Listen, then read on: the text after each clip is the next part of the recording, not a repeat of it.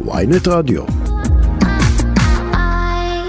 שלום יוני ספיר, יושב ראש עמותת שומרי הבית. שלום, בוקר טוב.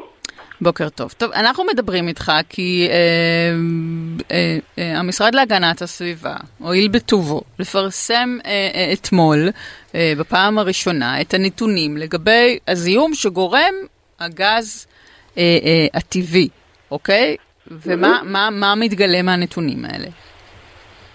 מה שמתגלה שהשיעור של הפליטות לאוויר של גזי אה, חממה, או גז חממה עוצמתי במיוחד שנקרא מתאן. אה, מתאן, שהוא אגרסיבי פי כמה עשרות מגז החממה המדובר, פחמן דו-חמצני, השיעור שלו הרבה יותר גבוה ממה שידעו בעבר, הוא למעשה פי 35 אה, ממה שמשרד האנרגיה פרסם בעבר, וזה לא מפתיע.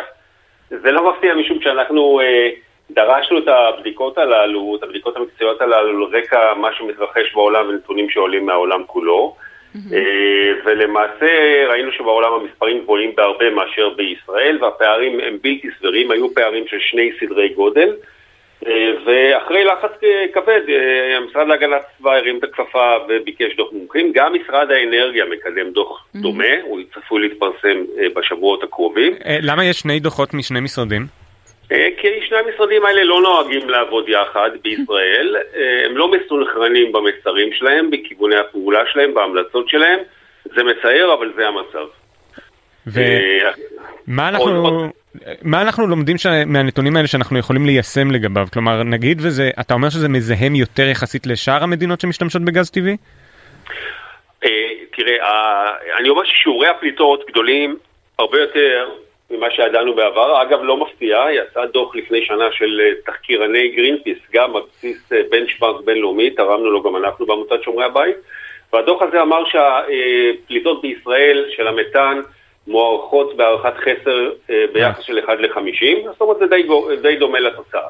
עכשיו, יש, צריך להבחין בין פליטות גזי חממה, שזה משפיע על האקלים, לבין פליטות זיהומים.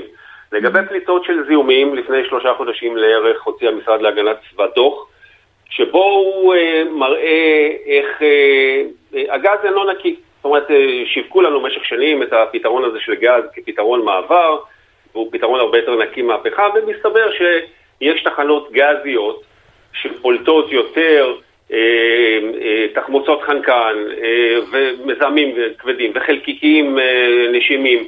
יותר מאשר אה, תחנות פחמיות שיש עליהן מה שנקרא סולקנים. אז, אומרת, אז אתה אה, קורא להשתמש בתחנות פחם? לא, לא, לא, לא, לא. לא. אני אומר שהפתרון של גז אינו פתרון נקי, אינו פתרון אה, ראוי אקלימית, העולם מבין את זה, למעט משבר האנרגיה, ואם תרצה נתייחס לזה. אוקיי, אז... אנחנו צריכים לעבור...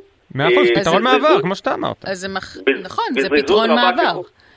כי הסולארי לא, לא, לא נותן, אה, אין קבלות להשקעה בינתיים בסולארי. אז מיד נדבר על זה. קודם כל, התפיסה, רק שתבין, אנחנו אומרים לעבור מהר ככל הניתן לאנרגיה מתחדשת. עכשיו, לגבי אנרגיית המעבר, תראה, אם אנחנו רואים שזו אנרגיית מעבר, אז למה לא היה נכון להשתמש בגז מאסדת אה, תמר לצורך העניין, בשביל לקדם פרויקט לאומי מהיר למעבר אה, לאנרגיה מתחדשת? יש מדינות בעולם שעשו את המעבר בתוך שנים.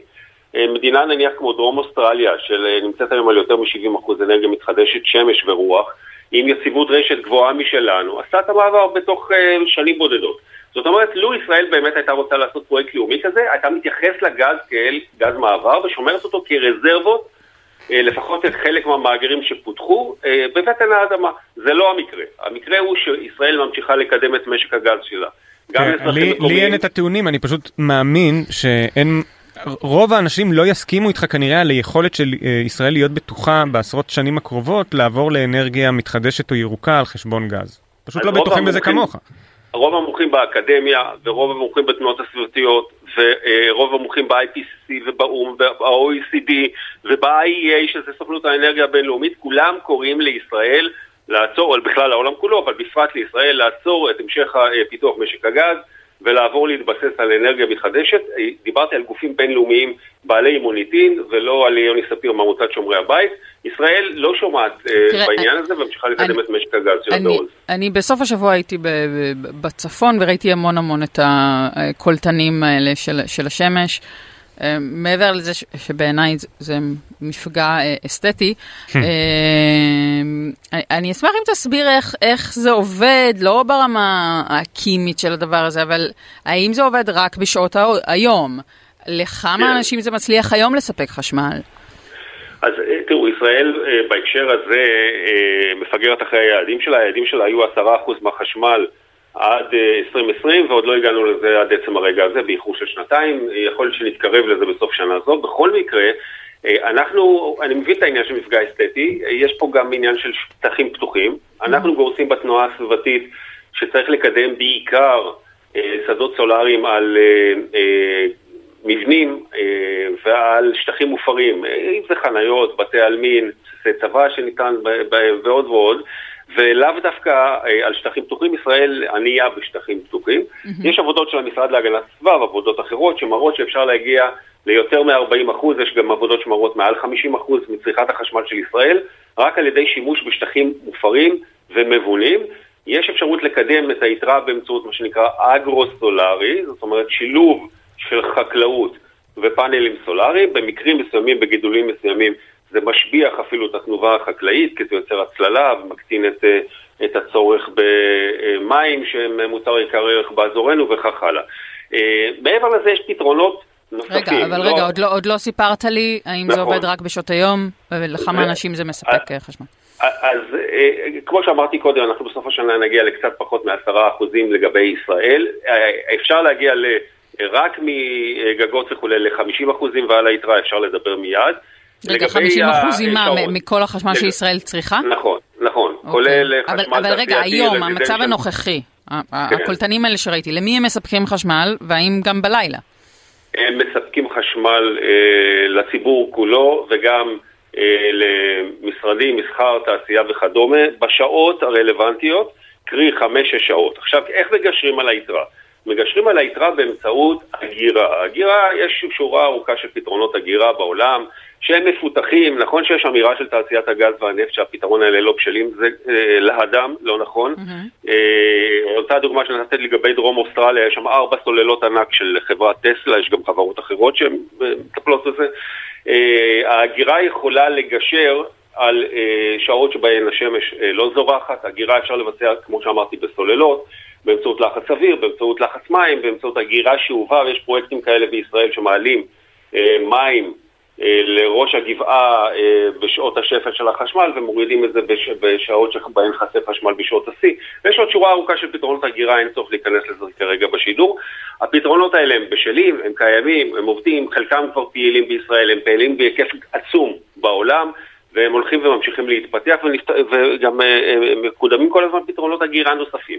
והתשובה היא שאפשר להשתמש באנרגיה הסולארית גם בלילה וגם בימים אה, מעוננים, רק צריך לאגור אותה.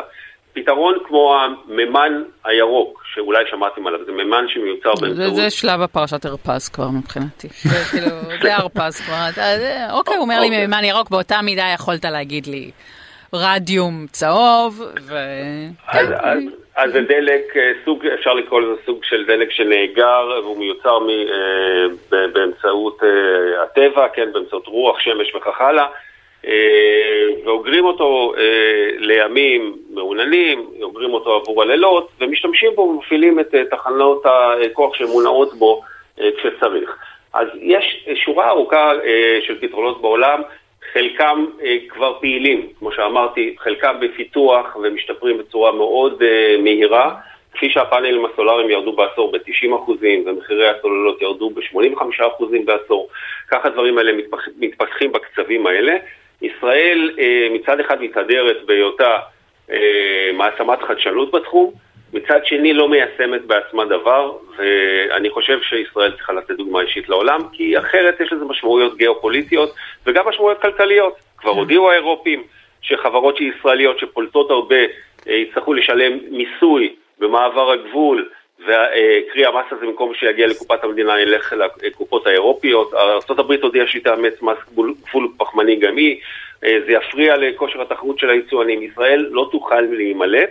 מלקדם את עצמה, אה, ואי אפשר להתבסס על הגז לבדו לתקופה ארוכה. האירופים בעצמם, שנמצאים במשבר אנרגיה, ודיברנו על זה קודם, הודיעו כן. שעד 2027 ייגמלו לחלוטין מהגז הרוסי, mm-hmm. עד 2030 80 אחוז מהחשמל שלהם, 80 אחוז, ייוצר באמצעים מתחדשים, ועד 2035 100 אחוזים. אז אנחנו צריכים זה... ללמוד מהעולם וליישר קו עם העולם בעניין הזה, גם אם אה, נדמה לנו שמצאנו שלל רב. אוקיי. שלל רב, אגב, שהכסף שלו לא מגיע לקופת המדינה, וזה מצער, אה, מעטים נהנים ממנו, אה, הציבור לא נהנה מהכסף הזה. יוני ספיר, יושב ראש עמותת שומרי הבית, תודה רבה ששוחחת איתנו.